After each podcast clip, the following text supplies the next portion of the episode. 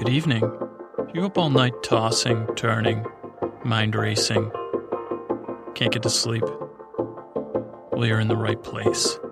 Sleep With Me is proud to present Game of Drones, the Game of Thrones podcast that puts you to sleep.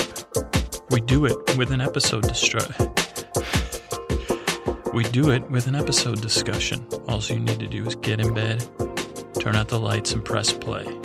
This ain't going to be one of those action packed Game of Thrones podcasts or a quippy one with facts and book analysis and show analysis. No, this is Game of Drones, and the way the show puts you to sleep is I start talking about the episode and what interests me. And as I go on, it gets a little bit more and more boring with each pat with each passing minute, and you fall asleep. So the podcast is going to create a safe place where you can put aside all your racing thoughts or mind malfunctions, or, well, there's probably functioning properly, just over functioning. You'll, you'll be able to put that aside. We'll distract you from that with inane discussions of Game of Thrones stuff.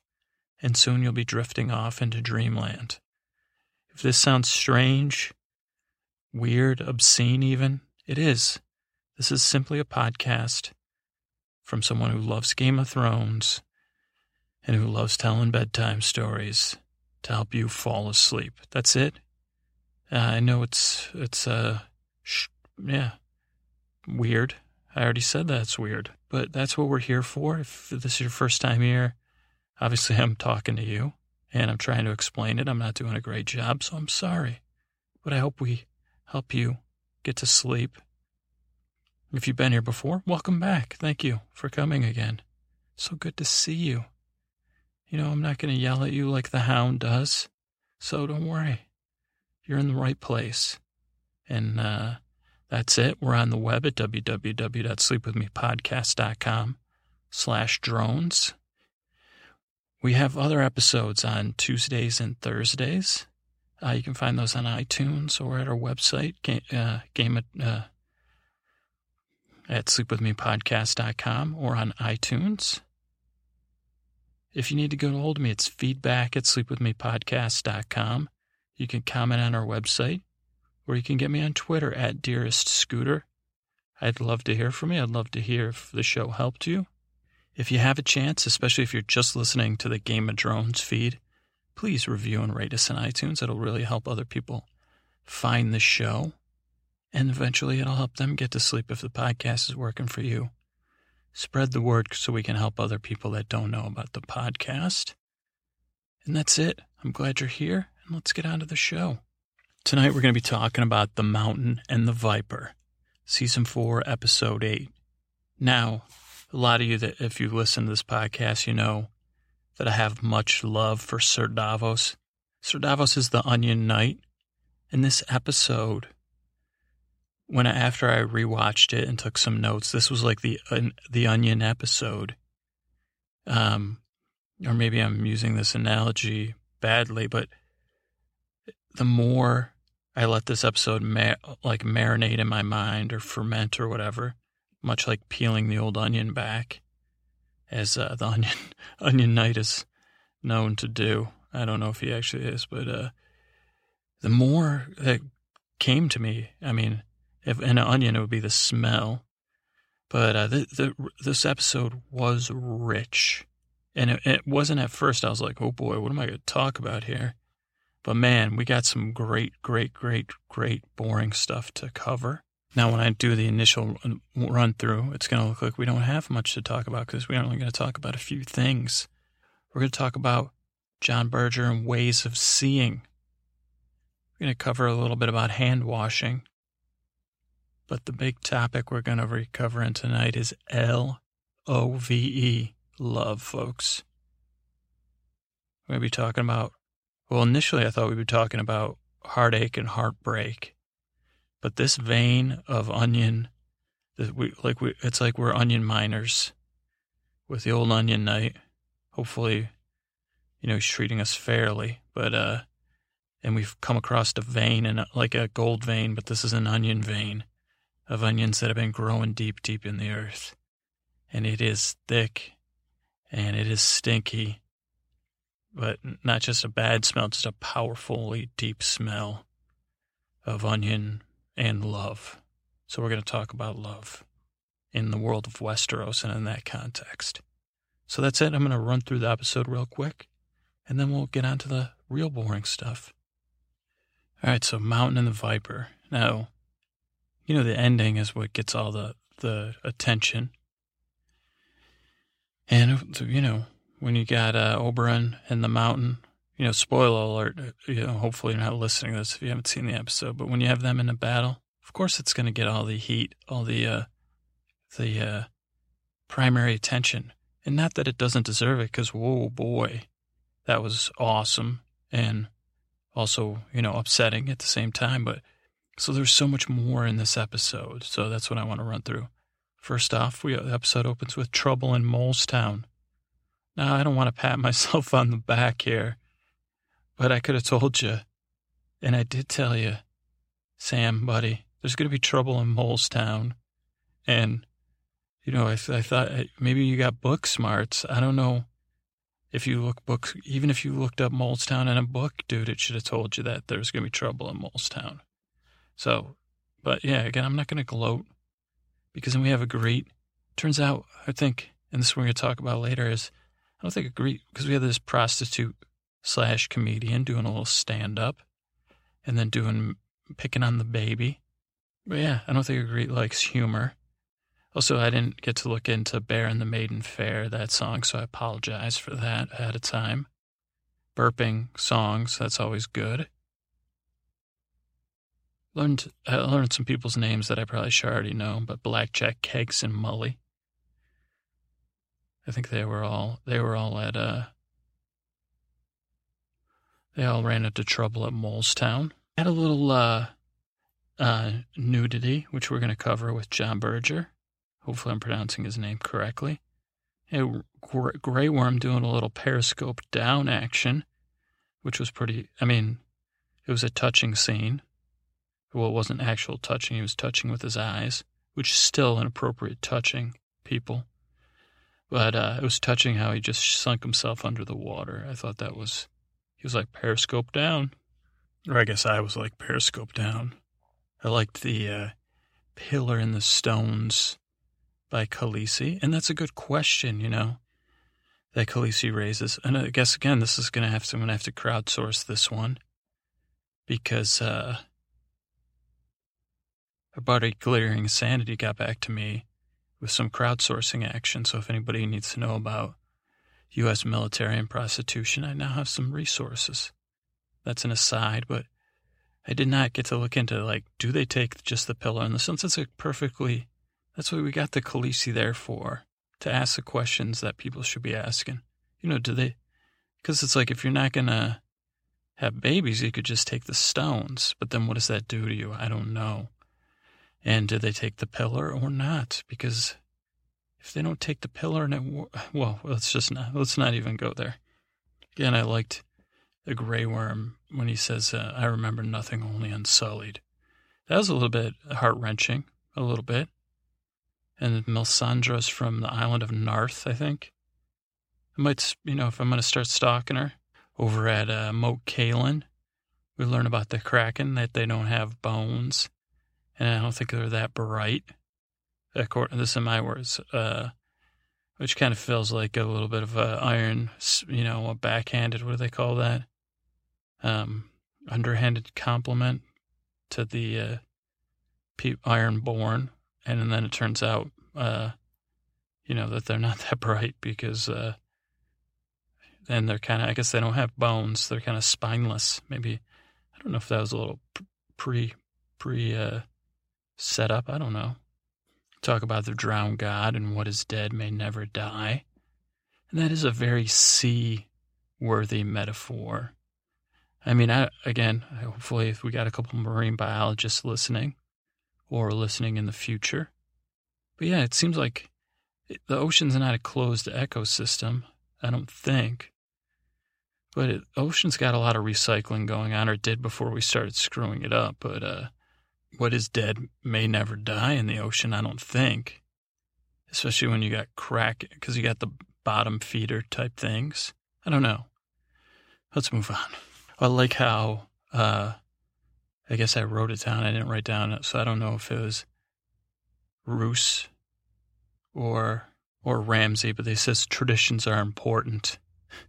like traditions of, I mean, that just makes me laugh. It's so disturbing. Get a little, uh, again, a, uh, those people in the Vale are kind of a holes. Uh, he says, "You're you're for you have foreign blood or something, Baelish." So, like, man, not only is the Hound just like the Braavosi, but uh, this guy, I for, uh, I'll probably get to his name, but it, you know, he's making it. He's he's kind of being a jerk. Or if you're in Sansa's shoes, maybe he's not. Or I don't know. Those, the, these are some pretty uh, got some high-born attitude rolling in that scene. And for a guy that had to bring his kid to the wall, which I, will get to see, we're going to get back to season one at some point, but I don't know why you were bringing your kid to the wall, but I'll tell you what, it wasn't for uh, handing out bowls of uh, pigeon soup or something to the poor. So, you know, shut the shut up, dude. And then the guy's a boob. Yeah, and the guy, he he's all that same guy. I forget his. He's the Lord. Oh, Lord Royce. He uh, and so he calls uh Baelish grubby, and some other stuff. I can't remember what, but a- accurate. And then he says uh that the his queen was an odd fish or whatever. She was a cooler. His lady, she was. I guess he's correct, but uh, I don't know. I don't know. Was, then we get the little bird singing like a little mockingbird, and then I was like, "Holy crap!" Was the whole mockingbird episode was Sansa's the mockingbird? I don't know. Lay that one on me if you guys want to discuss something. Feedback at sleepwithmepodcast.com or at Dear Scooter on Twitter. Or, I mean, anyone wants to enlighten me on the meaning of any of these episodes, I'm begging you to. But is Sansa becoming the mockingbird in this episode? She? I don't know. So let me know about that. But she's singing, that little bird is singing a little lie to protect herself. She's a smart. And I guess maybe I shouldn't go on a total Sansa tangent because maybe I did before. But I think finally we're seeing her take her character or her like moving into an active phase. Now it might be an active skanky phase, which, you know, I could be fine with. Um, I don't know, whatever. But uh, she's taking this, like, stuff has been happening to Sansa for four seasons. And she's had to just kind of endure it or make the best of it or like make her Sansa face, which she makes a lot, which is kind of cute, but also like a little bit like passing gassy at the same time. But, uh, you know, finally we're seeing Sansa taking control over fate, I think, in a more, I don't know. So it'll be interesting. I'm looking forward to next season for a billion reasons. But that's one of them. It's like, okay, now, you know, now the shoe is on her other foot in a good way, or the and then she gets her little bird outfit. She's got a bird on, her bird swerve, a mocking swerve. Maybe she's that's what we could call her, mocking swerve. Sansa's got her mocking swerve on. I don't know. I'm really just pulling this out of my ass right now. Okay. And then, yeah, it's time for Robin to leave the nest. You can't even get a bird, enough bird medicine. Uh, can't get enough bird metaphors his son, who's like, why the, uh, I like it when Roose says to Ramsay, walk with me. Say he's like a powerful CEO. Isn't that what like CEOs say or uh, walk with me? Walk with me. Come on. And then he lays on, you know, this is the North. It's the biggest, man. You like to cut off dicks. I wish I had the biggest, and now I got uh, a land, which, you know, now I don't have to have penis envy because I got all this land, man might be frozen solid and, you know, mostly like moats, but it's the biggest. So, you know, let's go. Fl- hey, son, why don't we go flay some people? You know, let's keep a tradition, good thing going. This is interesting. Another thing I'm looking forward to between Baelish and Sansa is, uh, you think you know me, he says to her, and she goes, I know what you want. And he says, You do. And I mean, again, you can't take anything on the surface on this Game of Thrones. So it is like, I, I'm not sure what Baelish wants. And uh, that's and or what he's up to, which is kind of so it's kind of like a murder mystery type situation. And I'm not even sure if, what Sansa thinks Baelish wants. And like, it's like, does Baelish is Baelish in love with Sansa now as a projection of her mother? Was he in love with her mother? What? Who are these other friends he's got? It. Ooh, it's it's a doozy, and I know that what's going to happen isn't going to be what I expect, and that's why I love it. I love it. I love it. I love it. A little th- a line that may have been throwaway or may not. Poison is a woman's weapon. Um, I think it was Royce might have said that, but uh, but putting it out there, putting it out there. And uh, Arya cracking up. We'll come back to that, but that's like a highlight of every season. I mean, of all the seasons, her laughing. Whew, it was just magnificent, magnifique, magnifique. Uh, I don't know why I put this down. Something about uh, I put uh, Tyrion would be good at Jeopardy which I'm sure he would be. Uh, but then we have this probably Emmy winning scene of uh, talking about Cousin Orson and the beetles, kunk, kunk, kunk, kunk.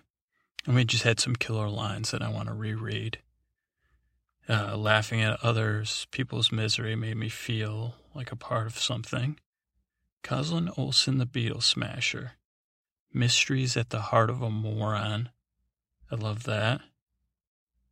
Relentless beetle slaughter. That's a great combination of words. He had his reasons. Kunk, kunk, kunk. Why? And then, who gives a dusty fuck? Uh, I don't even know. Is that a Westerosi term, dusty fuck? I love it. And then this this imagery standing on about, I think he was a nightmare that Tyrion had, standing on a beach of beetle husks, weeping for their poor little bodies. And then that uh, cousin also was killed, killed by a mule.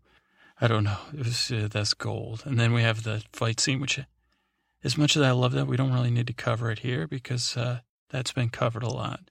And that's not an insult or a knock. Uh, just as. And I'm sure that the beetles scene's been covered a ton too, deservedly.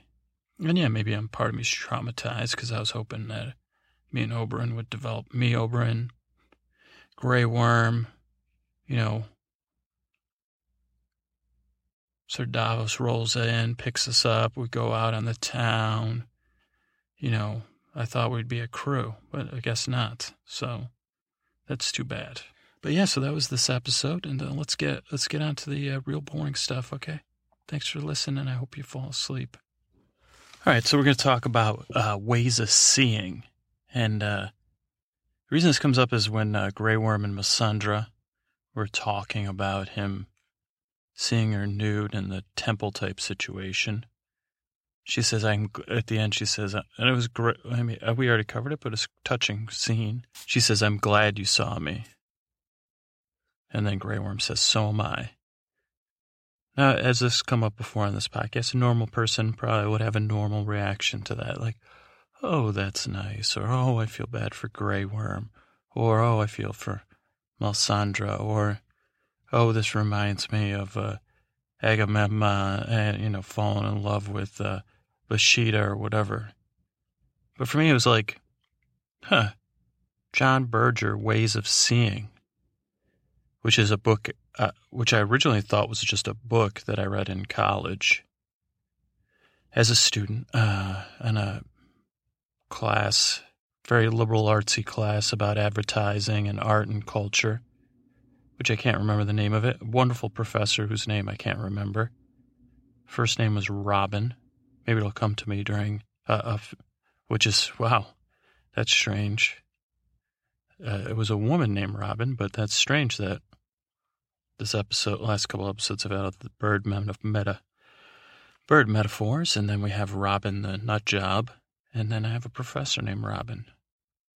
But um, so this book, Ways of Seeing, I think it, it, it had a, a great impact on awakening me to ways art and the world work. And then it turns out I did research for this episode. It's it was originally a BBC miniseries. Let me, and I'll just run through the Wikipedia thing about the miniseries. It was a miniseries in the 70s, a four part television series, 30 minute films, created by writer John Berger and Mike Dibb, the producer. Berger's scripts were adapted into a book of the same name. The series in the book criticized traditional Western cultural aesthetics by raising questions about hidden ideologies in visual images. The book, the series is partially a response to Kevin Clark's Civilization series, which represents a more traditional view of Western artistic cultural canon. The book uh, Ways of Seeing was written by Berger and Dibb along with Sven Blomberg, Chris Fox, and Richard Hollis. It consists of seven numbered essays, four using words and images, three essays using only images. The book has contributed to feminist readings of popular culture through essays that focus particularly on depictions of women in advertisements and social oil paintings. Ways of Seeing is considered a seminal text for current studies of visual culture and art history. The first part of the tele- television series drew on ideas from Walter Benjamin's The Work of Art in the Age of Mechanical Reproduction, arguing that the old master's painting's modern context is severed from that which existed at the time of his making. Uh, I, I, guess I won't get into it. I, I think it, the series is probably, I'll have to look at where it's available, um, and I'll link to it in the show notes. And I, I don't want to delve too much into the into it, but I thought I, I had I saved the book, and this isn't uh, me being funny. I have it. I have it in my hands. Just close your ears. That is Ways of Seeing, the original text I had for the class. And uh, I'm just going to go through. I have not. I mean, I, I, reread it. I reread it a few years ago, uh, or, looked at it, but I haven't paged through it in a long time one of the few books I held on to, so you know it has an impact on me. I suggest picking it up or checking out the miniseries.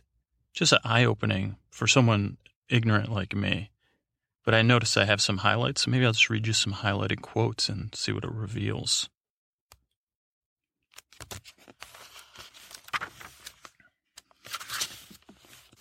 All right, first we're going to go with the first essay from the book and the opening quote says seeing comes before words.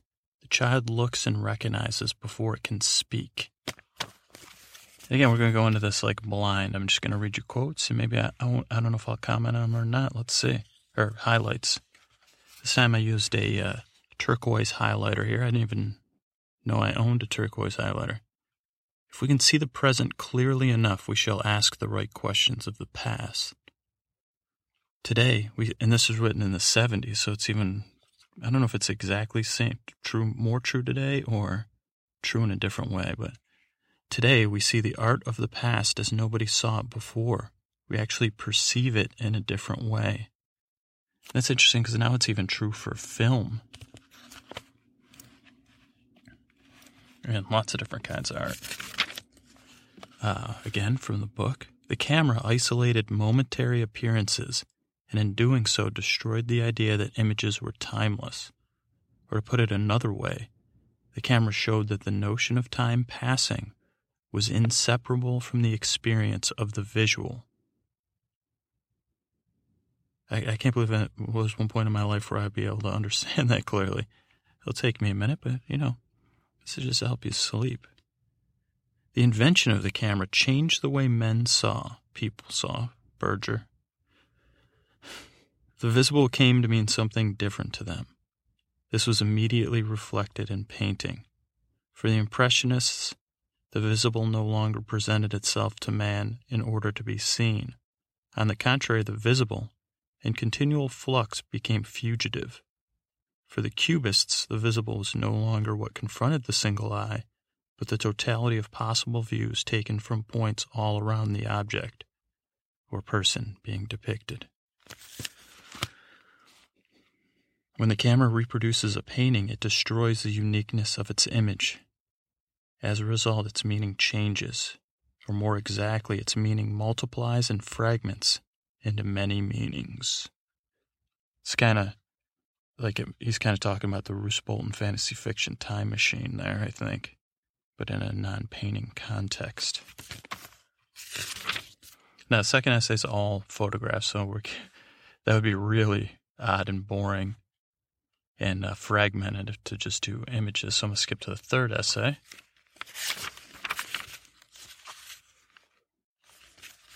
I'll just read you the opening of the third essay.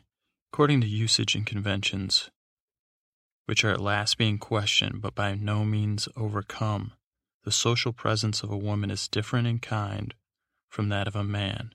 A man's presence is dependent upon the promise of power which he embodies. If that promise is large and credible, his presence is striking.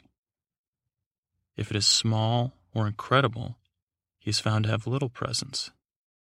The promised power may be moral, physical, temperamental, economic, social, sexual, but its object is always exterior to the man.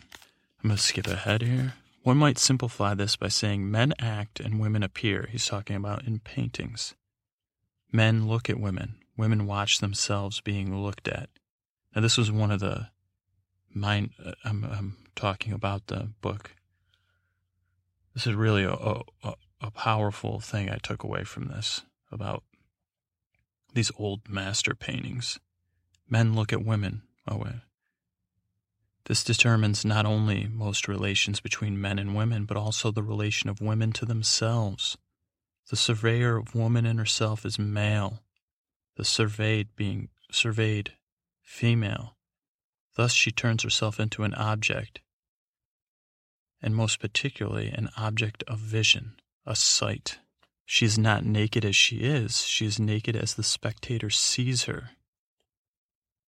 Often, as with the favorite subject of Susanna and the elders, this is an actual theme of the picture. We join the elders to spy on Susanna taking her bath. She looks back at us, looking at her. Actually have a note in the margins. My handwriting has not changed. She makes herself available to the viewer. Susanna in another version of the subject by Tintoretto, Susanna is looking at herself in the mirror. Thus, she joins the spectators of herself. Another note in the margin requests to women to watch themselves because they are on display for the sake of the viewer. The mirror was often used as a symbol of vanity of women. The moralizing, however, was mostly hypocritical. And this this is a, a painting a comment in the margin a painting Vanity by Melming, Memming, Mem, Memling. Mirror used to offer another view of her. You painted a naked woman because you enjoyed looking at her. You put a mirror in a hand and you called the painting Vanity, thus morally condemning the woman whose nakedness you had depicted for your own pleasure. That's the hypocrisy. It's, I mean, it makes me laugh that, like, Arya style, the madness. This might this is out of context, but you know we're trying to sleep here. This talks about it's out of context, but it talks about uh, Nell Gwyn, one of the king's mistresses, by Lely. Shows her passively looking at the spectator, staring at her naked. This nakedness, however, is not an, this nakedness is not, however, an expression of her own feelings. It is a sign of her submission to the owner's feelings or demands the owner of both the woman and the painting. Boom, lay that on you. To be naked is to be oneself. To be nude is to be seen naked by others and yet not recognized for oneself. A naked body has to be seen as an object in order to become a nude. The sight of it as an object stimulates the use of it as an object. Nakedness reveals itself, nudity is placed on display. To be naked is to be without disguise. To be on display is to have the surface of one's own skin, the hairs of one's own body turned into a disguise which, in that situation, can never be discarded. The nude is condemned to never being naked. Nudity is in a form of dress. In the average European oil painting of the nude, the principal protagonist is never painted. He is the spectator in front of the picture, and he's presumed to be a man.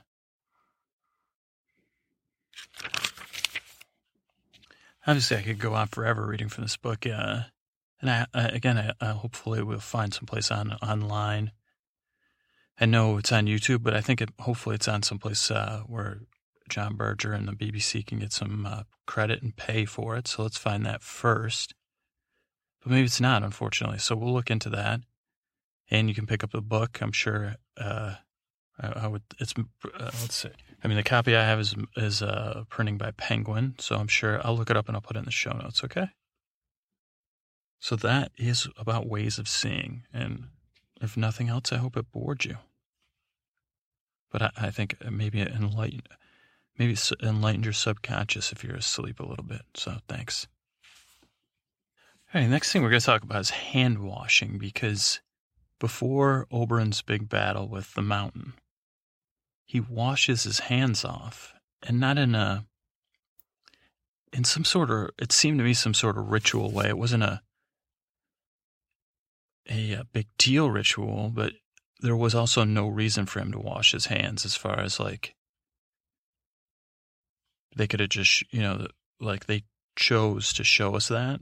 And as a character he chose to do that and when i say they i mean the the, the writers and the filmmakers and i just thought it was a nice scene because he, he even washes his hands with flair but he's watching it washing it in a again some sort of symbolic way because he's just dipping his hands in and then drying them. But I just thought it was very Oberyn and a nice touch. And then I was like, okay, what is how is hand washing? I know hand washing and ritual purification are part of a lot of faiths. So I thought we'd look into both hand washing and faiths. Okay, as far as hand washing goes, just wash your hands, okay? I don't know how else to, and I know there's people out there that still don't do it, myself included. I guess I'm talking. I, usually wash my hands, but probably not enough. And uh, I guess the WHO and CDC for healthcare workers, you should wash your hands with soap when they're visually dirty, but otherwise they recommend washing it with the alcohol sanitizer. Now I'm going to crowdsource this out. I don't know if there's controversy around that or not. I know there's controversy around antibacterial soaps. But I'm just going to read through the CDC stuff. I mean, you don't need to use an antibacterial soap. You probably shouldn't. It's got some crazy chemicals on there. Uh, but just wash your hands, okay?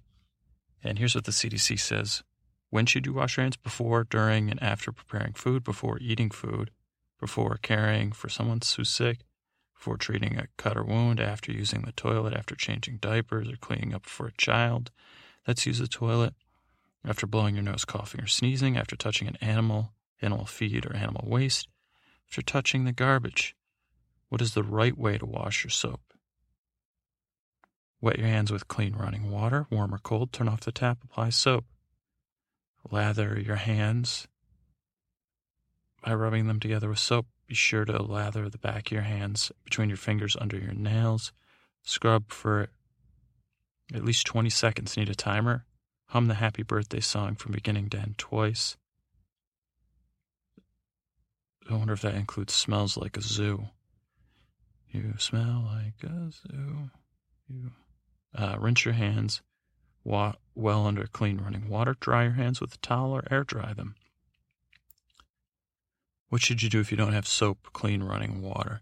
Washing hands is the best way. With soap and water is the best way. Soap and water are not available. Use alcohol sanitizer with 60% alcohol. They quickly reduce the number of microbes on hands in some situations, but don't eliminate all types of germs. Oh, that's interesting. I didn't know that. Hand sanitizers may not be as effective when hands are visibly dirty. Okay, then I, I don't say anything else. I also heard an NPR report a couple of years ago, and I'll look for it, that uh, the chorus from Layla is, is better. Layla. Uh, I, I guess I don't know which version, though, because there's like the. Now you have the ubiquitous Eric Clapton unplugged Layla and then the electric Layla of how long to wash your hands for. But I'll look into that too. But wash your hands first and foremost. Uh, I also have a very dense article I'll put in the show notes from the uh, NCBI, which stands for I don't know, something. Has to do with the national national containment of biology infections or something. It's really the National Institute of Health. It's a very dense article on religious and cultural aspects of hand hygiene. So if you're interested in more about um, that, it's too dense to even get into because it's a government article. It's not bullet pointed for people that like to scan stuff like me. So I'm not going to try to read through it uh, and totally botch. You know, I just, I just, you know what I mean. So I'll have that in the show notes. But we have a lot of cultures that have uh, ritual perf- purification. I'm going to start with Judaism. Ritual washing in Judaism, according to Wikipedia, you know, the uh, foremost authority on uh, made up stuff. They talk talk about ablution. I don't know if that's how you pronounce it, but uh, I would have pronounced it differently anyway uh, from my mind. But you have two two forms, uh, taval, tav, tevilla, tavilla, which is a full body immersion, and a net ilat, yadayim, which is a washing of hands with a cup. And these are uh, references to ritual washing found in the Hebrew Bible and elaborated. They've been codified. Uh, here we go. Washing the hands. The Talmud uses a requirement of washing the hands from Leviticus 15:11 as a hint for general hand washing law. The general Hebrew, the general Hebrew, the general Hebrew term for ritual hand washing is net netalat yadayim, which means lifting up of the hands requires that water used for ritual washing be pure, unused, and not contain other substances or be discolored. Water also poured from the vessel as a human as a human act. Contemporary practice is pour water on each hand three times for most purposes using a cup, alternating the hands between occurrences. So that's uh, in Judaism. We also have ritual purification in the uh, Baha'i faith, they do uh, ritual ablutions of the washing of the hands and the face before saying the oblig- obligatory prayers, as well as, as well as the recitation of the great name 95 times. They have a significance beyond washing and should be performed even if one is bathed itself, bathed, even if one has bathed oneself Immediately before the prayer, fresh ablutions should be performed. Buddhism. In Japanese Buddhism, they have a basin called the Sukubai at temples for ablutions. Christianity has a baptism as a form of ritual purification. Roman Catholic churches have lavers around the building for the laity to use as a ritual sim- symbolism of cleansing themselves, usually by dipping fingertips in holy water and making the sign of the cross. In traditional liturgical churches, a laver, often embedded in the wall, exists for the priest and deacon to wash their hands before celebrating the Eucharist. Many ancient churches were built with a large fountain in the courtyard for Christians to wash before entering the church. Hinduism Various traditions within Hinduism follow different standards for ritual purity and purification. An important part of ritual purification in Hinduism is the bathing of the entire body in rivers considered holy, such as the Ganges. It uh, talks about how, you know, the remnants of physical impurities in the water. Lesser ad- aspects of Hindu purification ritual include the touching and sipping of pure water while reciting specific mantras. Again, I'm not you know, the end all be all of um, me and Wikipedia for faith is not, uh, you know, indigenous American religions. In many of the indigenous peoples of the Americas, one of the forms of ritual purification is the use of a sauna, also known as a sweat lodge, as preparation for a variety of ceremonies. The burning of sud smudge sticks cleanses area of evil presence some groups like the southeastern tribe, the Cherokee, practice to a lesser degree going to water. Many anthropologists that study the Cherokees, like James Adair, tried to connect these groups with the lost tribes of Israel based on religious practices, including going to water, but this form of historiography is mostly Christian or Mormon wish, wish fulfillment rather than respectable anthropology. Islamic ritual purification is centered around the preparation for ritual prayer. Ritual purification takes the form of ablution. Oh, there's a picture of people washing their prayer at a mosque in Lahore, Pakistan. Shinto. In Shinto, the main form of ritual purification is misogi, which involves natural running water, especially waterfalls. Rather than being entirely naked, men usually use loincloths and women wear kimonos, both additionally wearing headbands. Okay, so that's not the end all be all about ritual purification or or why Oberyn washed his hands, but I do think it's interesting as a phenomenon among human people. All these faiths spread all over the world that I don't know how connect. I mean, I know some of these faiths are connected to each other, some aren't, but they all, a lot of them have an aspect of purification. I mean, I think the important thing for me, other than the interest in saying, okay, it is important to me be clean. I mean, it's like, wow, like how does faith play into you know, furthering our species and keeping us alive by keeping us clean. I, I just prefer I was raised in a faith where it's like, oh wait, no, no, you're not, dir- you're you're dirty on the inside. So I prefer faith that doesn't tell me that I need to be cleansed because there's something, um, because there's something repulsive or disgusting about my humanity. Because I just don't believe that. But uh, and maybe that's just, uh, well, maybe I do believe it, and that's why I'm projecting it onto uh, faiths but I do like this aspect of purification, ritual. I don't know. And then I like that it was included in the show. And maybe it's not ritual. Maybe Oberyn. I mean, there was some speculation online. Like, did this play into the poison aspect? Did this play into the poison use of poison? But uh, it seemed like inconclusive at best. But a lot of people that rewatched the episode for um, you know, noted that hand washing and this dude polishing up his, uh, you know, stick of death or whatever were separate towels and everything. So I don't know. I just like to think it was a nice, I don't know, just it's something in there that was like, oh, we know a little bit more. That's something Oberyn would do, wash his hands before battle. And maybe it gives him a better grip. Maybe I'm just too interested. But yeah, that's it. I'm trying to help you fall asleep. I hope that let you know that it's hand washing is important. And yeah, it's good that your faith, if you believe in a faith with uh, ritual cleansing, maybe you'll take it a little bit more seriously now or, or with more pride. I don't know. And you're not, uh, your humanity is not repulsive to me. Okay. And as a, a, a our, whatever, we got this group community you know, uh, sleep's a cleansing thing, I hear, that it cleanses your brain. So I hope you're already asleep and your brain's cleaning itself.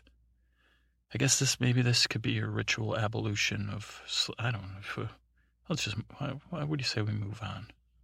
All right. So as I was talking about the uh, open, this episode was a rich one. After after uh, rewatching it, when I was first rewatching it and taking my notes, like just the well behind the scenes. It can't. It's not really behind the scenes because uh, Game of Thrones was like a month or two ago, so I'd watched the episode already for pleasure, which I'll continue to do in the few, next season. If this podcast, I'm assuming I'll still be doing this podcast, but uh, then I'll rewatch it for for for the show. And I mean, this time I was watching it two months after or a month after. But so on rewatching it, you know, I already kind of remembered some of this stuff, and I was like, okay, well, there's some heartache and some heartbreak in this episode, and the heartache was like the Missandei Grey Worm possible love but just like a aching or a longing between the two of them. That kind of feels like if he's got if he's got the pillar, you know, may, uh, is love between a eunuch and a woman possible if he has no pillar and no stones? Of course, I mean, we, there's tales out there of, you know, I don't need to get into what makes a relationship because Game of Thrones is doing it for me. So I said, oh, there's a heartache. And then there's a crushing heartbreak with uh, Jorah and the Khaleesi, where both both their hearts are broken kind of in different ways. Hers by kind of feeling violated and betrayed, and his by being thrown out and probably his secret harbored fantasy of him and the Khaleesi I, I don't know. I don't know because it's a Jorah's secret harbored fantasy, but you know, there's always been a sense that he's in love with the Khaleesi on multiple levels, I think. But uh, so on initial pass, I was like, okay, I'll just talk about that, the heartache and the heartbreak, and and that's rich enough. But then as I started looking through my notes, I realized this whole episode, or at least my, other than the the end and even the end, is about love. Uh, in, in its different forms in, in Westeros and Game of Thrones. And I mean, I can't believe it because I, I think I'm, I think there is something to this, and we'll go through uh, the different types of love that were revealed in this sh- this episode. And then it made me want think, you know, those shirts that say it's like Westeros is for lovers, and that uh, again, another crowdsourcing thing is like, what was the first area? Was it the um, Poconos. Poconos is for lovers, or you know, and now that Target or Old Navy sell those shirts, it's probably, you know, gone past it. But what was the first area to say? Oh, our area is for lovers. But Westeros really is for lovers of love, and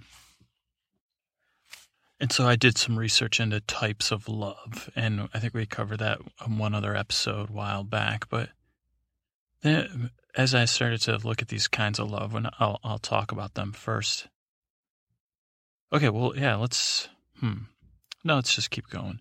So there are all these types of love, but especially Greeks came up with these terms, and then uh, C.S. Lewis kind of elaborated on it, and that's what we're going to talk about. But those are more idealistic forms of love that don't really, um, you know, love between two humans, whether it's a parent and a child, or um, a man and a Khaleesi, or two equals, or whatever, two, two, two people, like for passion or friendship or whatever.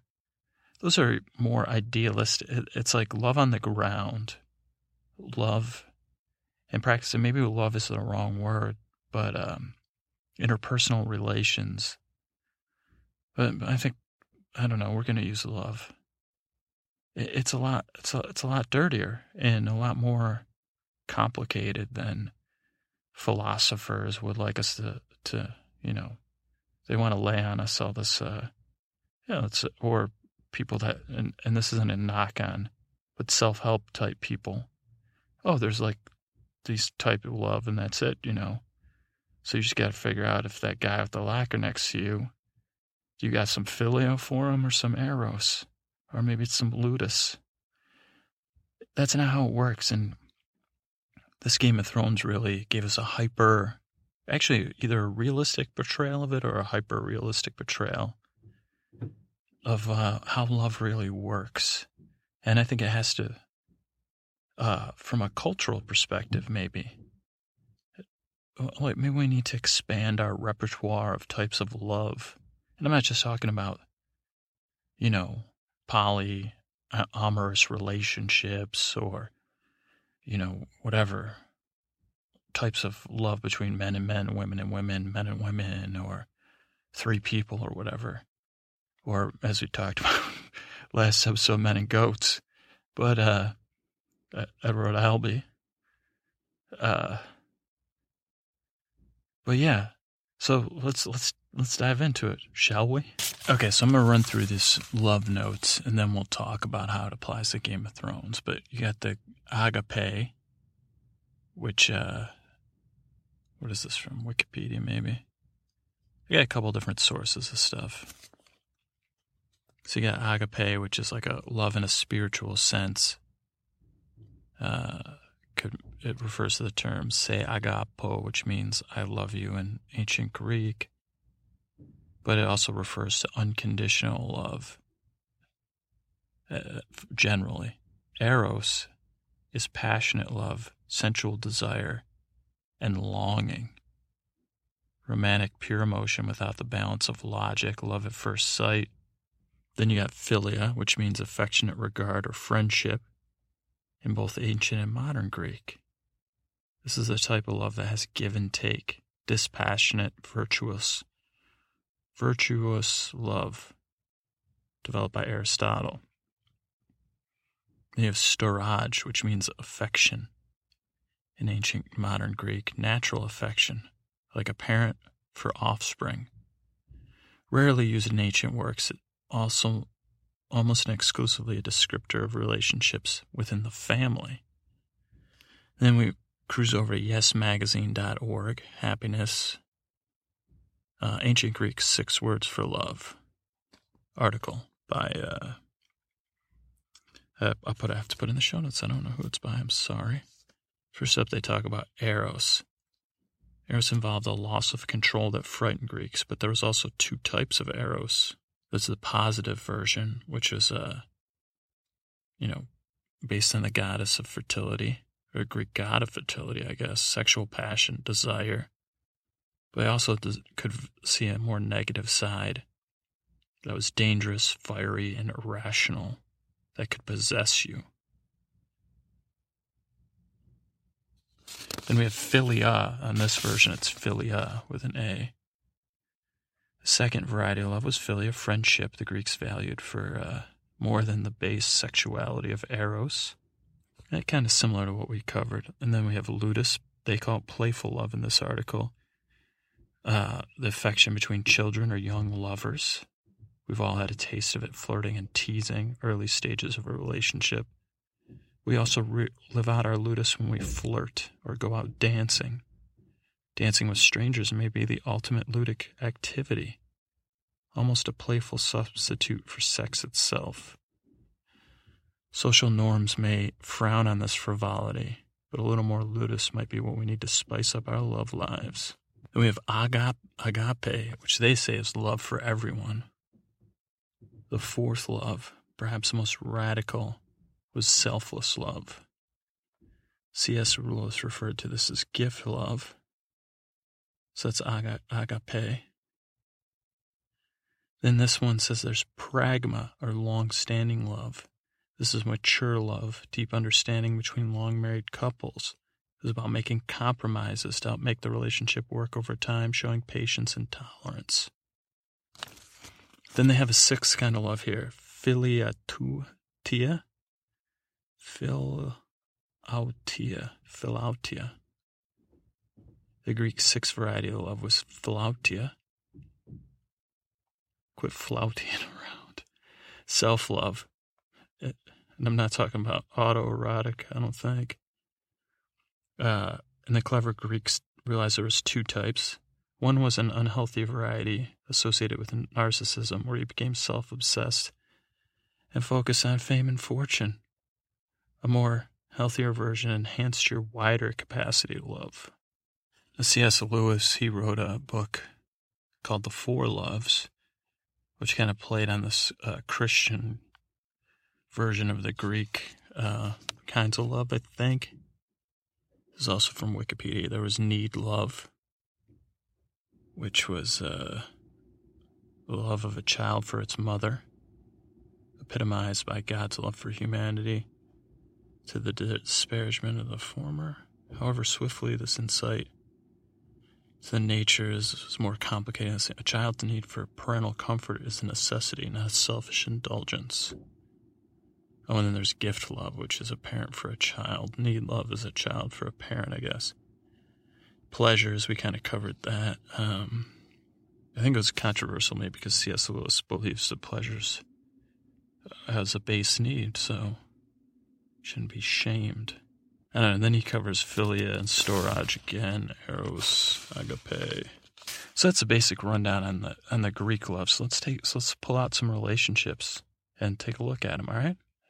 All right. So before before we get into the interpersonal relationships, uh, I just want to say this re- episode was so dense. There's two, there's two uh, two more things about the love I couldn't even cover. One is the love boat, and I'm like, man, this would make a good episode of the love boat. All these everyone from uh, Game of Thrones. I don't even know enough about the love boat. I don't even know if I ever saw an entire episode. Um, but I'm gonna look into that, and of course, it'll be me singing the Love Boat theme song. So that was one thing, and then Ramsay and uh, Roose's interactions made me think of the Cat Stevens song "Father and Son." And as I started digging, digging into it, I was like, well, I don't know if this matches. And then, yeah, so yesterday, I was like, let me listen to Father and Son a few times. Uh, and I was going on this bike ride, and, and, and it was in the San Francisco. So I didn't. Once I started playing uh, Father and Son, and it couldn't wasn't safe to start changing around to other songs. So I started playing other Cat Stevens songs, and I'm not kidding. The next five or six songs matched up with uh, some of some of the other. They were all love. seem like different types of love songs. So at some point, hopefully, I'll do a bonus episode or extra episode about the Love Boat and maybe that Cat Stevens might have written a musical about love and Game of Thrones even before Game of Thrones existed, which is again, I mean, maybe that's why he changed his name. Maybe he's covering it up. Maybe he's false, falsely committed to his faith. And he had the Roose Bolton fantasy fiction time machine, or maybe he has like a Ramsay Bolton one. That's like from the future. Beyond like it's like a better version of mine because it came out after.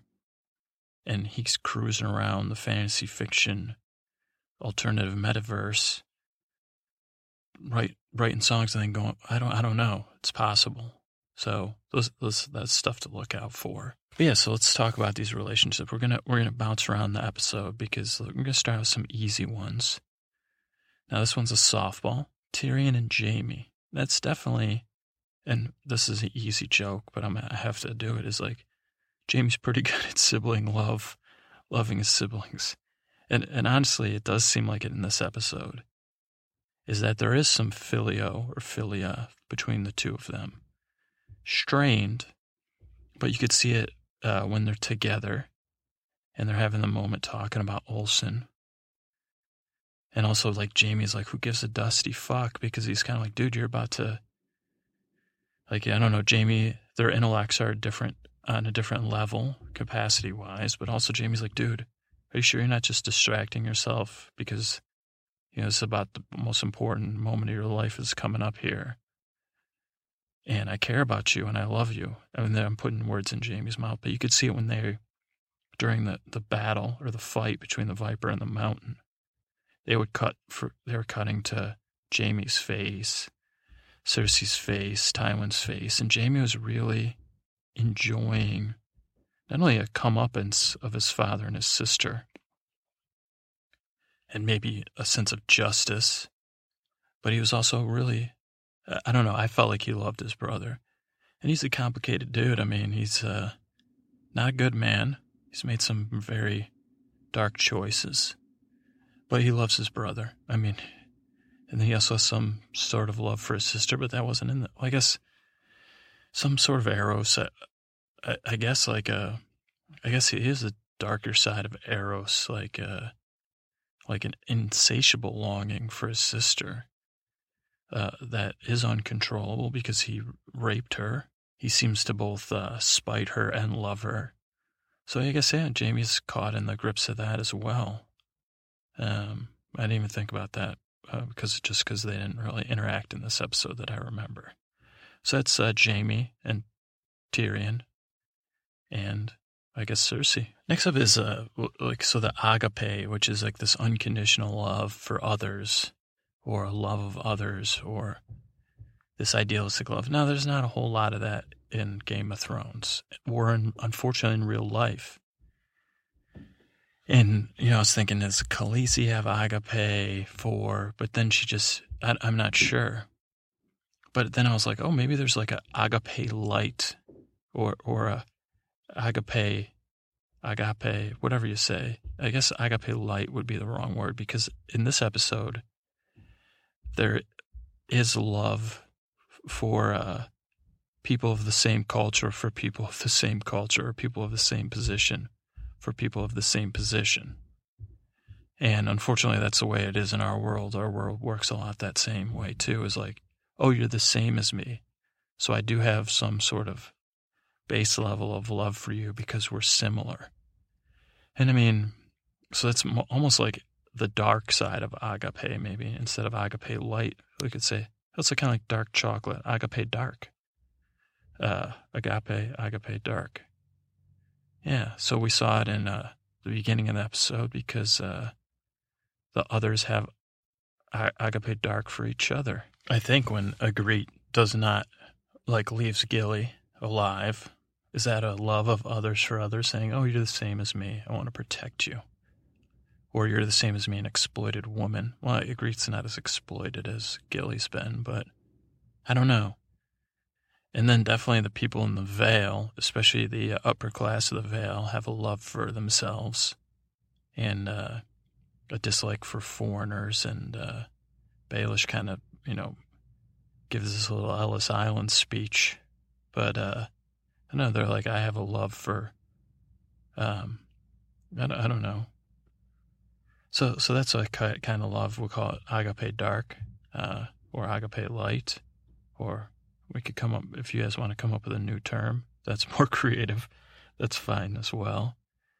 I'm trying to think, is there any other instances, but I, I can't think of one right now. So let's go on to the next relationship. So let's talk one kind of love of the Khaleesi. Because I was like, is Khaleesi practicing this unconditional love? I mean, she is breaking the chains but she's also not um, her mercy doesn't extend to all people or she she's learning. So she's maybe on maybe Khaleesi I don't know what happens. Does she learn this unconditional love or does she not? She's on this path of learning to love on a greater sense and learning the pain of love I guess on a on a on another way. I saw the thing in the uh, I saw this in the article from the Yes yesmagazine.org talking about the filio tuta. And it talks about how the healthier version of self love enhances your wider capacity to love. And that kind of sums up the Khaleesi for me is that like she's trying to learn and she's actually trying to be a good queen and understand what it means to be merciful or vengeful or I don't know. She's she's actually trying to increase her capacity for love and leadership. So you know, hats off to the Khaleesi or heads off. But yeah, so that's that's another kind of love and a relationship with Khaleesi and the world at large, I guess. All right, next up is like Arya and the Hound, and uh, they, there's definitely some love there, even though Arya harbors a vengeful. You know, he, she the Hound's still on her wish list there was more. What I took away from this episode is the brilliant scene where the exasperated hound finds out that uh, the Lady of the Vale's dead, and then Arya just cracks up, and that kind of seemed like um, it reminds me of a lot of fiction I enjoy, particularly the comic The Watchmen by Alan Moore, the book The Stranger by Camus I think C A M. I would say Camus, but I heard somebody smarter than me say Camus. C A M U S. Works of people like Kurt Vonnegut is that, and I don't think they're all of the same standpoint. But you have the comedian and the Watchman, and then you have uh, the the stranger in the book, the like the stranger, and then Kurt Vonnegut has a famous phrase, and so it goes. And also maybe the Hitchhiker's Guide to the Galaxy might throw in there. I'm not sure. But they all have this view of the world.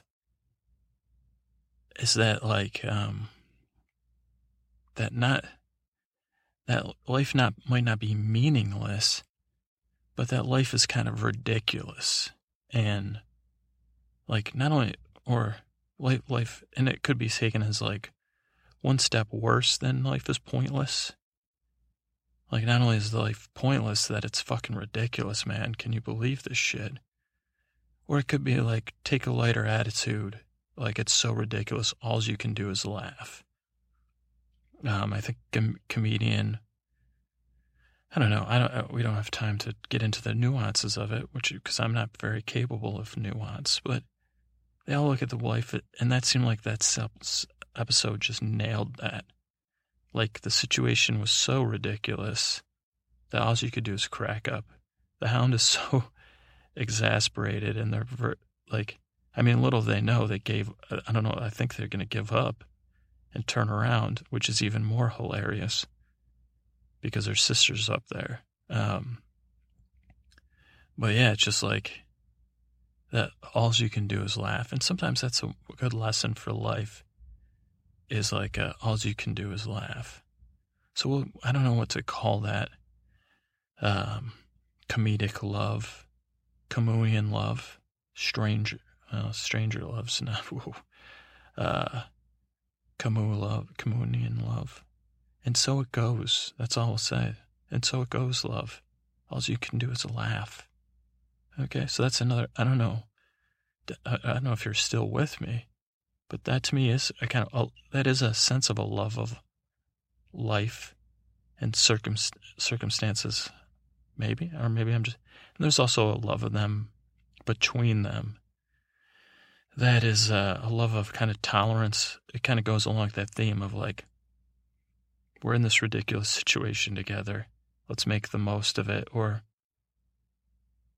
well, yeah, let's make the most of it. Or maybe not make the most of it, but let's get through this. Uh, I don't know. It's like, this is, no, it's more like they don't quite embrace their situation, but they're both fumbling about in, the, in similar ways together.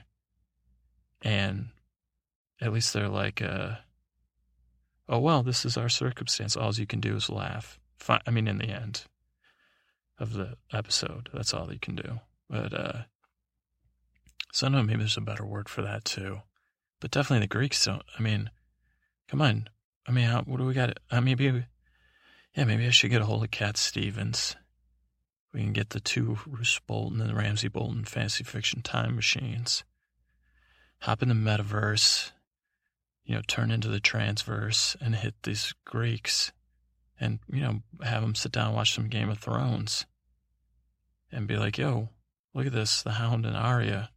How come you know you get this isn't agape? And don't give me that it's filio because it ain't because she doesn't. All right, so Arya and the Hound. Again, we could go on and on, but let's move on to something else. All right, so the next up uh, would be Ramsay and Reek, and that kind of seems like a little bit of a a need love that uh that C.S. Lewis talked about, like a parent for a child. It's like at this point, whatever's gone on between the two of them, Ramsay, Reek kind of needs Ramsay. He doesn't do too well without him. Doesn't do too well with him, but uh, so it's kind of like a man dog situation. I mean, is at least how Ramsay views it. I don't know. Well, it'll be interesting to see how this plays out, but uh, it's just a man dog situation. unfortunate one. Man doesn't, Ramsay doesn't treat his dog very well, but still kind of love. Man, and, and I guess the Greeks didn't have them. You know, I love, I mean, the love between human and pet is uh, a unique one, and it's real. We all know it that have pets. It could be dog, cat, guinea pig, fish. I mean, even if you can pet an animal, it's different, I think. But I, I could be wrong. So don't hate on me, tropical fish owners. But it is a unique relationship. Ramsay and Reek is probably the darker side of it. Isn't it need love? I, I don't know. Like, is caring for an animal? I mean, I guess all this, um, you know, soldiers returning and, and raising rescue animals and then people having rescue animals proves that it is. It's like we need like by caring for an animal, it stimulates something in us. And it I mean, obviously animals want to be taken care of. and they want to be treated lovingly. Uh, and I think Reek probably want at this point just that's all Reek wants is like a little bit of uh, his master's attention and, and some some relief, some security. But I don't know, disturbing, disturbing stuff. Now Ramsay and Roose, on the other hand, that's another complicated one. At, at first sight, it's like okay, is it a father and son love or a father and a half son love, father bastard son love? I mean, uh, back in the day, Ned Stark and Jon Snow had a complicated relationship. So do Ramsay and Roose, but I was like, oh, I don't know. This is more of like a mutual gain love because if if we make if we you got me this uh, Moat Cailin, I'm gonna give make you my son. You know we have all this the whole North now you know, we're, we're mutually benefiting each other. So it's like a you do for me, I do for you. Still based in some sort of love or intimacy because he's like, walk with me, let's be alone. But um, then I was, so that was like past one. Okay, so, you know, I looked up the song Father and Son. And I'm like, well, this song kind of fits. We could make it fit. But I'm like, these two, I don't know if this is a father And a sense like more of like a Eddie Murphy, what have you done for me lately situation. But then I started thinking about this whole tradition of flaying men, and it's off putting to examine. But then when you look at it under a microscope, like you got Ramsay taking this flaying men to this next level um, of like breaking men and breaking their spirits. And all of a sudden, Ramsay's sadism, like I'm like, what if he's less sadistic? Is he less sadistic than his father? The whole time I'm thinking this got to be one of the sickest characters ever created. This Ramsay Bolton. I mean, I thought Roose, you know, I rue Roose. I don't even, I can't even. I'm so frightened by Ramsay, I can't even have a clear look at my feelings about him. But then I'm like, what if he's less sadistic than his father? Like his and at least in his mind, he's what he's doing. This torture is pur- purposeful. Like he's like, oh, I'm trying to make this man into a dog, or into a servant of us, Father. Uh, other than just a horrific display of power, and as a symbol of uh, of uh, how we can enact uh, exact our power and impose our will on others by flaying people or getting you know getting something from them information or what or using them symbolically is that less sadistic to like make these zombies or whatever. I mean it's not any, i'm not talking from a moral perspective either. And then also it reeks i hate to use the pun but it's true of like desperation of like papa papa look at me.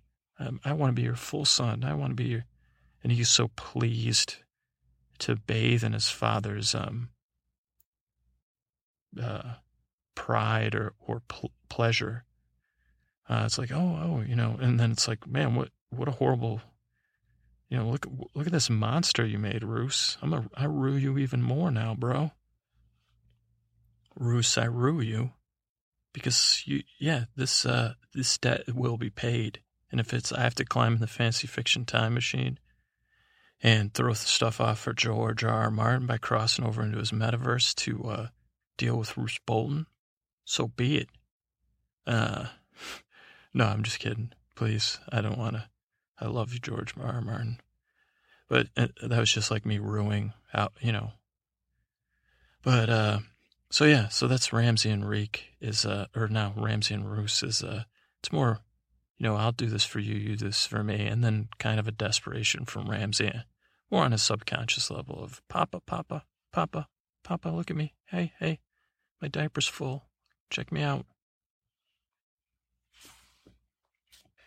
Right, we're uh, so far over time here, but um, Baelish clearly has some sort of love of self, uh, narcissism, so that's pretty easy one. Tyrion also has a love of curiosity and knowledge. I think Orson is a, a symbol of that in his uh, talk about the beetle smashing and under more of like a, I guess almost like an eros, a longing and a, a passionate longing. And a lot of times, longing is unrequited or without, it's just longing without a, a destination. And that's like Orson, like Tyrion's long, longing to understand. And I think probably on some level to be understood or to be respected or, or something. But yeah, it's longing. It's like, I want to make sense. Like, I mean, not only why, you know, why was I born a dwarf? And why have I been put through this? I mean, maybe that's what's operating on this lower levels. But then also on the outside, it's like, why was Cousin Orson born this way? Why does he smash beetles? Why, why, why?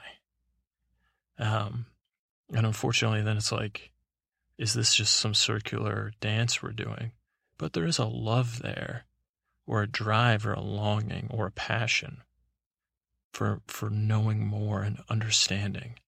Again, what the hell? The Greeks are so busy, uh, and it's not a it's not just selfish either. So it's not you can't say, oh well, he just wants to know it for himself. No, it it was a challenge to him to unlock this secret, and then became an obsession. Uh, so maybe it is maybe they do have a word. It's called eros, but you can't um, screw a,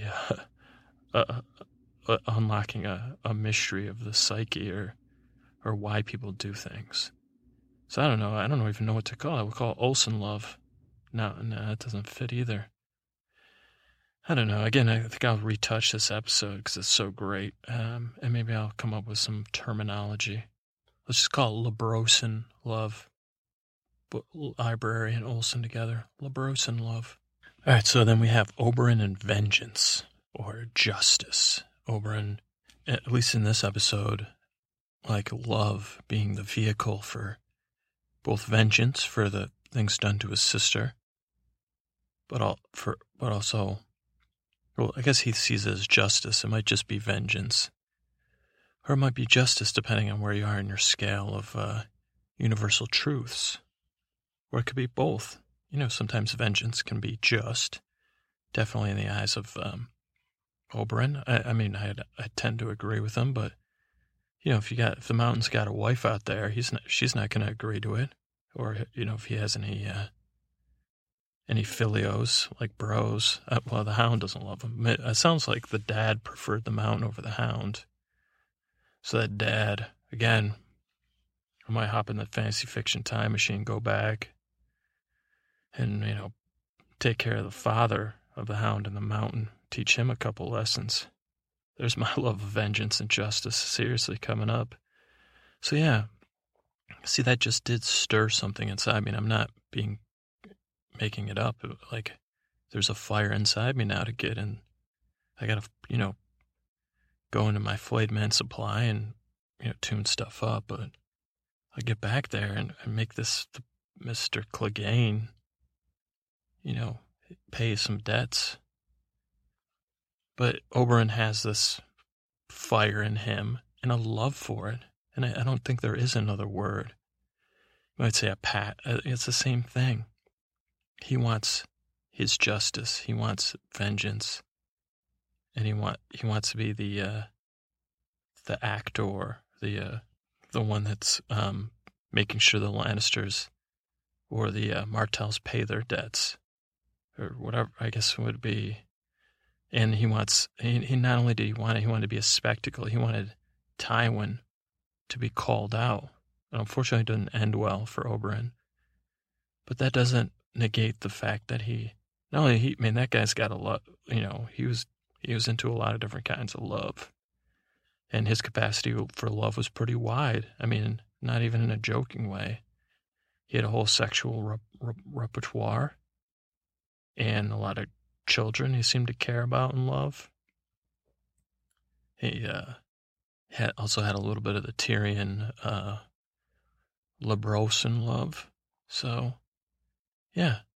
And he had a love for his sister when she, you know, and now he has a love for vengeance. So, vengeful love. And that, just because it's not always a good idea, you can't just say, oh, this is another kind of Eros. You know, come on, ancient Greeks when we watch this together, you'll understand a little bit more. I don't know how many times I'm going to have to watch it with you Aristotle, you're so brilliant. would be struck. Aristotle's going to take out a, like it's going to be a race. Like I'm going to be going out to take out Clegane. And somehow Aristotle will get Cat Stevens' fantasy fiction time machine and come up behind me and, and take me down. And it'll kind of be like instead of the mountain and the viper or the mountain and the squirrel, be like the dull, the dull and the brilliant. And I'm not the brilliant one. All right, so that's another one. All right, I want to finish up with the love discussion with the three kinds of love we're kind of, or the three relationships are the most traditional as far as romantic love goes. And uh, that's Sam and Gilly, Melisandre and Grey Worm, and Jorah and Khaleesi. And it kind of gave us three degrees of this crush, attraction, uh, love, like Sam and Gilly. Kind of seems, I think the Greeks did use the word like ludus, like a playful love, but more of um, a fumbling love. Like you have Gilly, who's been through a lot, especially at the hands of men. She's she's suffered abuse, and I'm sure that deep down she, she must have her own opinion of men and love, or I mean maybe she's not she might not have ever known any kind of love, maybe some sisterly love. And then you have Sam, who is um, low self esteem, maybe, maybe a little bit unfamiliar with attraction, and you know he he's a little bit uh, less mature when it comes to romance. So it's clear he has feelings for Gilly. What's less clear is what, how Gilly feels about Sam, and how will this how it'll end up. But it's all, we've all been in this position before might you might be in it now, might have been in it last week, might have been in it, you know, 20 years ago, but where we've been the one longing for someone, but not just in a sexually fire burning way, but more a way like, I don't even know what to do. Does this person even know I exist? Uh, like, like, you know, oh, they seem to be they seem to tolerate me, but is there any chance of us getting together? And I don't even know how to broach the subject, like, because I'm so un- unconfident and, and unfamiliar. So that's Sam and Gilly, one kind of love, some Gilly love, uh, I'd call it, because it's not, it's not quite Ludus, it's not quite Eros. It's kind of like, um, eighth grade love, I'd say, but it can exist at any point in life. Then you have Melisandre and Grey Worm. Now you're getting into, uh, well, you might be a freshman year of high school. You could be in seventh or eighth grade. But this is more like, whoa, whoa, whoa, something stirring. Might be in your loins, might be in your belly, might be in your heart, might be in your mind. It might be all of those. But now you're feeling it like a, a longing. Like, I don't think Sam, maybe Sam's got low testosterone. And I'm not joking, like where he's not driven by the physical urge to be with Gilly, and that helps guide his other actions. Probably for the best, because I don't think Gilly would like that, because she's already dealt that bullshit. But as far as Melisandre and Grey Worm, we've got, but then you have an added complication. Does this dude have stones and no pillar, or does he have a pillar and no stones, or does he not have neither? But that doesn't negate how he feels. And I think it's a nice analysis of where these feelings come from and that her naked body stirs something in him. She stirs something in him in general, but when he sees her beautiful body, he he's can't take his eyes off it. And she recognizes that. And, you know, maybe in a less negative way, because it, it did feel like equals, like that she had a choice in it too at least afterwards to be like, don't fucking look at me like that again. Or she's like, okay, I, am glad you saw me. And uh, so that's more of this longing. And unfortunately, it's a painful longing, as we all know, when you're really attracted to someone, but something, there's some barrier to it. And uh, maybe a barrier that can't be overcome, or maybe it can be. And maybe it, you just have to live with this burning. And sometimes it's one of those instantaneous you see someone on a on a bus or a train or across a train platform for me, you're like, holy crap. Oh, I, oh my. And then either you can't talk to the person or you're afraid to, or you're like, this is just be weird. But I'm stirring, man. Something's stirring some longing. And it might be physical longing, but it might be something more. A lot of times it is more. Of course, there's always a sexual aspect. We're animals, we're human beings too. So I don't know, it seemed like their version is Eros, but definitely like a, a passionate longing, a desperate desperation almost.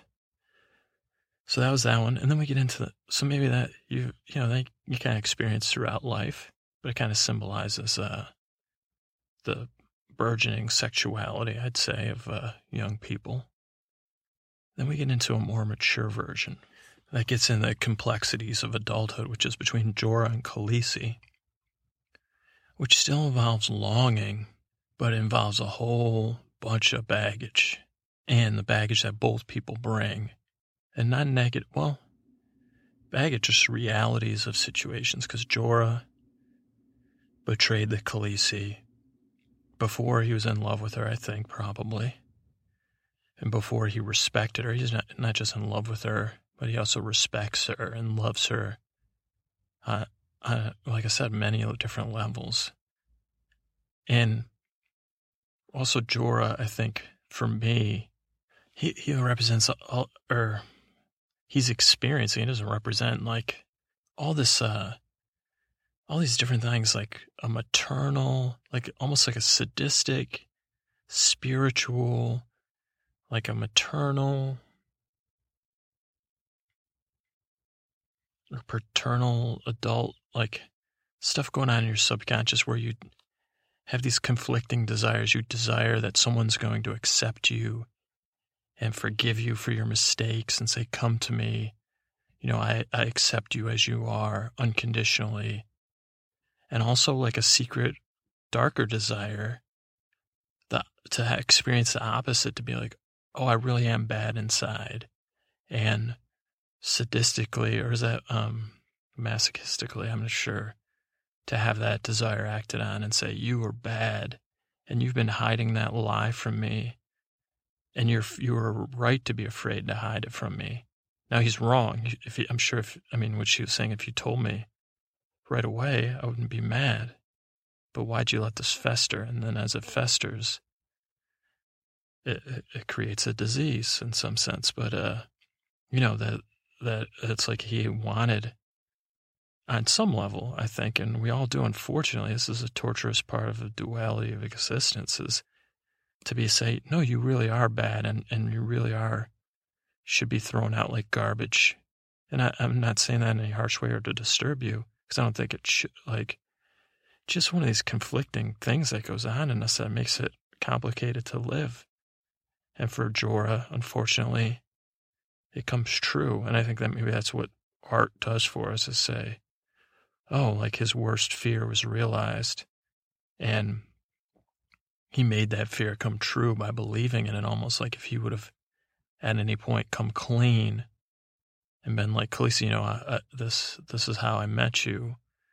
And I'm sorry, I, I'm willing to deal with the consequences, but, you know, I don't feel that way anymore.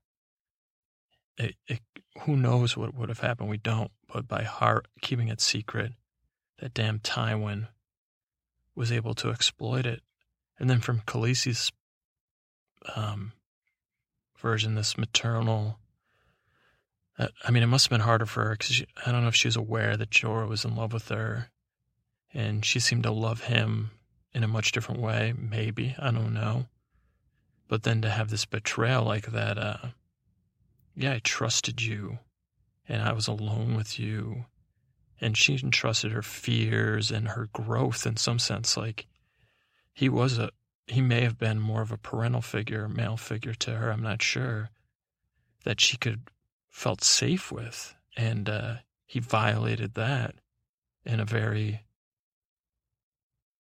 way that felt violating. I don't know how else to say it. And it's like, and publicly, not only does she have to deal with this private, privately, but also publicly. Like, you know, as a queen and a leader, I can't tolerate this either.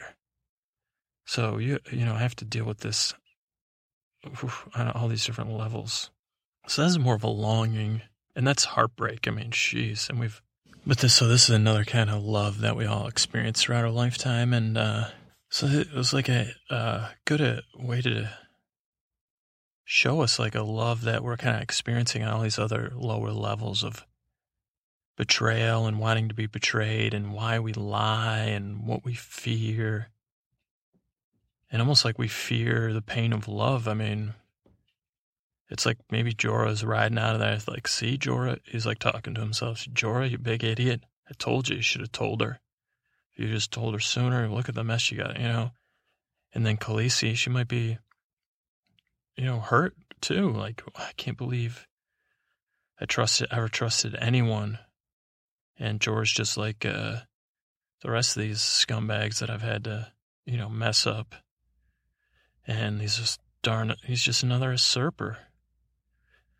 So, yeah, I mean, I mean, it's sorry to get, get you down. It's not really, it's a, I mean, in some sense, watching this stuff and experiencing pain, other people's pain and processing it and even experiencing the pain and heartache yourself, it is a form to bring it back around to the hand washing, to ablution, which I'm pronouncing incorrectly probably, but a ritual purification. It is purifying um, to process this, these feelings externally and to see the suffering and the heartache and the longing and identify with it. Say, oh, that reminds me of this, or it viscerally affects me the way this affected me. And that's, I mean, again, I'm a fanboy. I'm going to say it. That's why I love Game of Thrones. All right, so let's finish up with, uh, I'm going to get down and uh, have a little chat with the old gods and the new.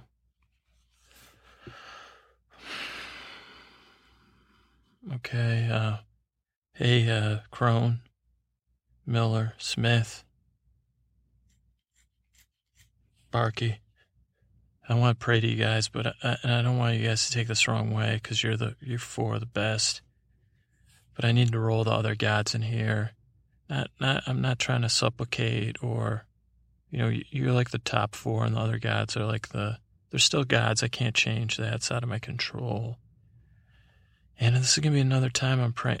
Just an update before I get into it. The goats, everything's good with the goats. Couple, well, everything's not great with. Okay everything's not good with the goats. You know, your gods, you know. I don't know why they left, okay? I woke up. Oh, oh, I messed up, okay? I'll get the goats back. I'm not sure if they were stolen, so, but I'm pretty sure they just left me when I was asleep. And, um, I don't know how, how they don't move that fast. And I wasn't asleep for that long and I did a big circle. So yeah, I don't know. So I'm sorry, but I'm back on the goat herding starting tomorrow because uh, I was just been pacing a lot thinking about it and how I messed up. But you know, I gotta sleep. Maybe I shouldn't have slept in the middle. I I'm sorry. Okay, that's all I can say. But so I gotta pray to you uh, that's that's like goat update. So if you guys want to help me out with the goats, but I, that's my job. Okay, so that's on me. But I want to pray to you guys for Ken this tradition of praying for the other people other than me. You know, I think it's gonna pay off for me in the end. And but I want to pay pray for some people that are going through some hard times together. Uh, to you guys, but also to the other gods, just because sometimes the other gods, you know, fit some of these people. So, Maiden, sweet, sweet Maiden, I want to pray to you for Sam and Gilly. That uh, even though Sam was dumb enough to send his girlfriend or the girl he loves to Mole's Town, and he shouldn't be forgiven for that, maybe that works out for them. And Maiden, maybe your beauty, your sweet, sweet, sweet, sweet, sweet, sweet, sweet, sweet, sweet beauty, Maiden, that I imagine in my mind because I've never seen you. And I know, you know, you probably have a beautiful neck with nice clavicles that I'd like to put my lips on. Please stir that in Sam and let him try to kiss Gilly's neck. And maybe if Gilly, or maybe he should do something else first, like hold her hand. But, you know, help him out and keep them safe, maiden. Because I, I don't care, you know. You know, my passion burns deep inside me, baby, but uh, I'm more care, you know, I'm here to take care of the less fortunate than me. So if you could keep an eye on Sam and Gilly for me, it'd be great. And uh, that's sweet. And I, I just want to, you know, kiss it and then see what it smells like after I kiss it. That's a maiden. Thank you. Crone, if you could talk to the Lords of the Vale and the others and everyone around the globe of Westeros and Earth too, give them some, um, you know, thing of like, you don't just have, give Crone, you, you, can you spread some agape or, you know, some more balanced agape that's like, okay, we don't just have to love people that are the same as us. We can love all uh, and embrace all, even though they're different than us. Please do that, Crone. Especially the Lords of the Vale. Especially that Lord Royce He's a jerk. Even though he doesn't act, and that, that old lady, I don't know who, what her name was. She was a little bit better than him. I think there might have been a third lady that didn't say much too, but they're a little bit haughty. And if you could, you know, slow their roll, that'd be, that'd be terrific. Hey, Maiden, I'm back. Sorry, I, I, I didn't mean to. Uh, uh, you probably heard me talk about Missandei. She's pretty foxy, but I want Grey Worm and Missandei to be together. And, you know, I know that means I'm I'm willing to sacrifice, but it also means you know my passion works its way around. But I want them, you know, if you can make sure he has this pillar and, um, or not, I think it'll work out fine even if without it. But, you know, I just want those two to be able to, uh, make out or more and be together, even though it's against all odds. And there's probably some dark side of the Unsullied. Like if you touch them with their shirt off, you know, they probably go into battle mode. So you could help Grey Worm out because he seems like a real nice cat. And Missandei seems cool too. Um, and uh, again, I'm attracted to her, so you know, you know, I can't help it, maiden. But you know, I, you know, I'm not asking you to reveal yourself to me, but probably go a long way. So yeah, for Grey Worm and Missandei. Hey, uh, this is a, this is a shout out to the drowned god. I know I normally don't talk to you because, uh, you know, I don't, if I was, uh, you know, just, you're a little harsh for me. And I know you lose your temper. I lose my temper too. So let's not go down that road. I don't want to be doing battle with you. But who I do want to do battle with is uh, a couple Boltons and also a uh, Clegane.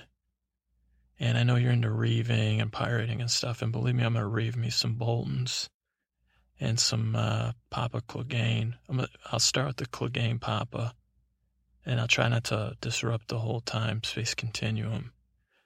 But drown God, if you could uh, imbue with me a power and, and, you know, mess up Cat Stevens' fantasy fiction time machine so he doesn't try to outdo me. But I'm going to go back. I'm going to mess up that Clegane and at some point, I'm going to, you know, I'm going to make sure some debts are paid. So, drown God, I'm going to do that because I know you're into that. I don't even know what reaving is. I haven't looked it up yet. But there's going to be some reaving for sure, or something like I think reaving means that it doesn't mean. So, drown God if you could be. And I don't think, you know, just because you don't have a skeleton, that's that doesn't bother me. But the Bolton, it bothers the Boltons. So, and what may is dead may never die, right? Right. Um, but Clegane and the Boltons, like, I'll throw them in the sea. All right. How about that? Got it. Um, Jester, I know I've never prayed to you. And this is the first time, and you might not even be aware you're a god. But I got to pray to you, Jester, Lord Jester, uh, unappreciated of all the gods and laughed at up until today when you rightly ascend to your place in the heavens of the old gods and the new, as it should be and as it always will be. Uh, Jester, I want you, I got to pray for that Arya and the Hound. I know you're the only God worthy of appreciating them, so keep them safe in the ridiculous situation that they're in, and please don't make it more ridiculous. We'll do because that's entertaining.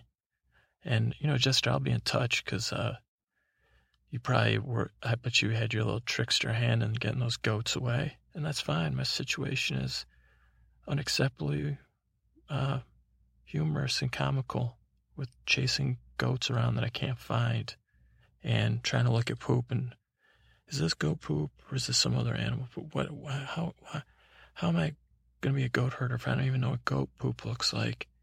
And I, was like, oh, wait, no, it's a beetle and it's stinging me. It's not even poop. Sure, that was you, Jester. That's cool. Okay, so just keep an eye on that. And I'll be praying to you again soon. Because just like the Smith and the Miller and the Crone, you're right up there with my, and Barky, too. And this is no offense to you other gods, but all right, Jester, so congratulations on becoming a god that's finally appreciated, which you probably find hilarious. Amen. Uh, Smith, no, no, Warrior. I know you like uh, Brothers in Arms, so I just want you to keep an eye on Jaime and Tyrion for me. Uh, that's all I got to say to you. But, you know, we have respect for each other, so do that, please, Warrior. Father and Crone. I want double prayer for Tyrion and Orson. And Tyrion's quest for understanding. I know the two of you maybe combined can help him out with that. And better understanding the world and the way it works and why. That's my prayer to you. Uh, Warrior, I was going to pray for Oberyn and Vengeance, and maybe you could get some post haste vengeance going there. Uh, and Smith, if you could help me out when when I work with the Drowned God, um, maybe you know messing up you know I, we could like uh show the mountain his dad or something to mess up with him even more because he's a punk so that's my prayer for oberyn or oberyn i don't know if you become a god but you probably maybe you are the jester oh that makes sense it makes the jester so cool too Oberyn, jester god thank you that's totally yeah thanks Oberyn. uh, Smith, I'm a, uh, since you're a God that no one prays to but me, why don't you keep an eye on Jorah? He's going to be alone, like someone in a, oh, wait, Miller. Uh, sorry. Sorry, Miller. Even I forgot about you. I was meant, I meant to pray to you. And I meant to pray to the Smith instead. Smith, you could help him out too.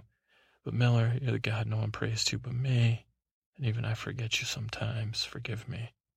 Keep an eye on Sir Jorah. He's probably not Sir anymore. Maybe he wasn't even. But if you can keep keep an eye on him, he's gonna be alone. He's probably gonna go through some trials.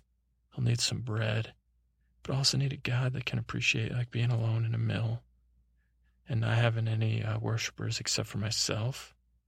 But now you're not alone either, Miller, because I've with the passing of Oberyn, into becoming the God of Jester God you got a, a friend up there. Just like it's like your Woody and Buzz of the gods. So yeah, when I get um Barky, the uh, Lord of the Rings stuff, I'll get you guys some Toy Story DVDs. You, you guys probably don't need DVDs. We'll, we'll work on that, but you guys will like what Buzz and Woody, and you're gonna like each other. So keep an eye on Jorah. He's already like seems like he gets burned, sunburned and just don't let him, you know, get involved with somebody. Man, I don't. He's he's kind of screwed. So maybe I should, uh, yeah, maybe I should pray to the drowned God for him too. So if he falls in the sea, what is dead may never die.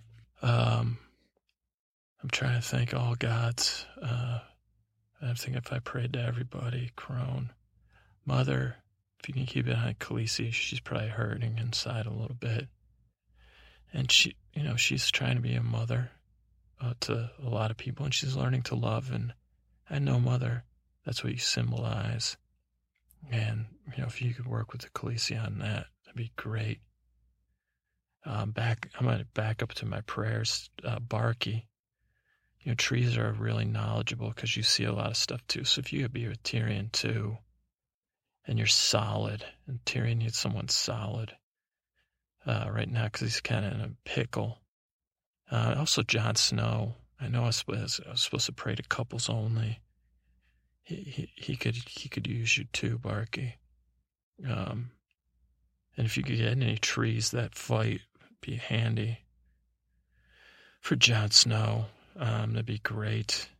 And uh, that's it. Gods. Crone, if you could maybe keep an eye on Reek. He kind of creeps me out now. I never, actually, I didn't really like him when he was a human being either, but uh, I feel bad for him. So that's it, gods. Uh, again, I'm working on the goat thing. Again, most of you gods can leave. This is for Crone, Smith Miller, Barky, and Jester. Uh, I'm working on things. Welcome to the group, Oberyn. I'm going to call you Jester, though, since that's your new title. And uh, yeah, I mean, and maybe Oberyn, because you're fresh, you could, you, you know, guys, you could fill him in on all, everything we got going. I know Oberyn, Jester. Yeah, I don't know. I guess I can't trust you. You're kind of like a genie. But I was going to tell you about the boots I was looking for. And oh, oh man, luckily you're a jester. I think stay away from the maiden. I'd appreciate that. Uh, mother's all yours. Crone. It's yours too. And maybe I'll just make some. You could, you know, you, why don't you go into Earth? I don't know how old you are. If you can still get women pregnant, I'd appreciate if you don't. But you know, you could have earthly lovers like the Greek and Roman gods do. But just stay away from the maiden. Thanks. That's it. Uh, good night, gods, and uh, I appreciate that you take care of these couples that I pray for this evening. Amen.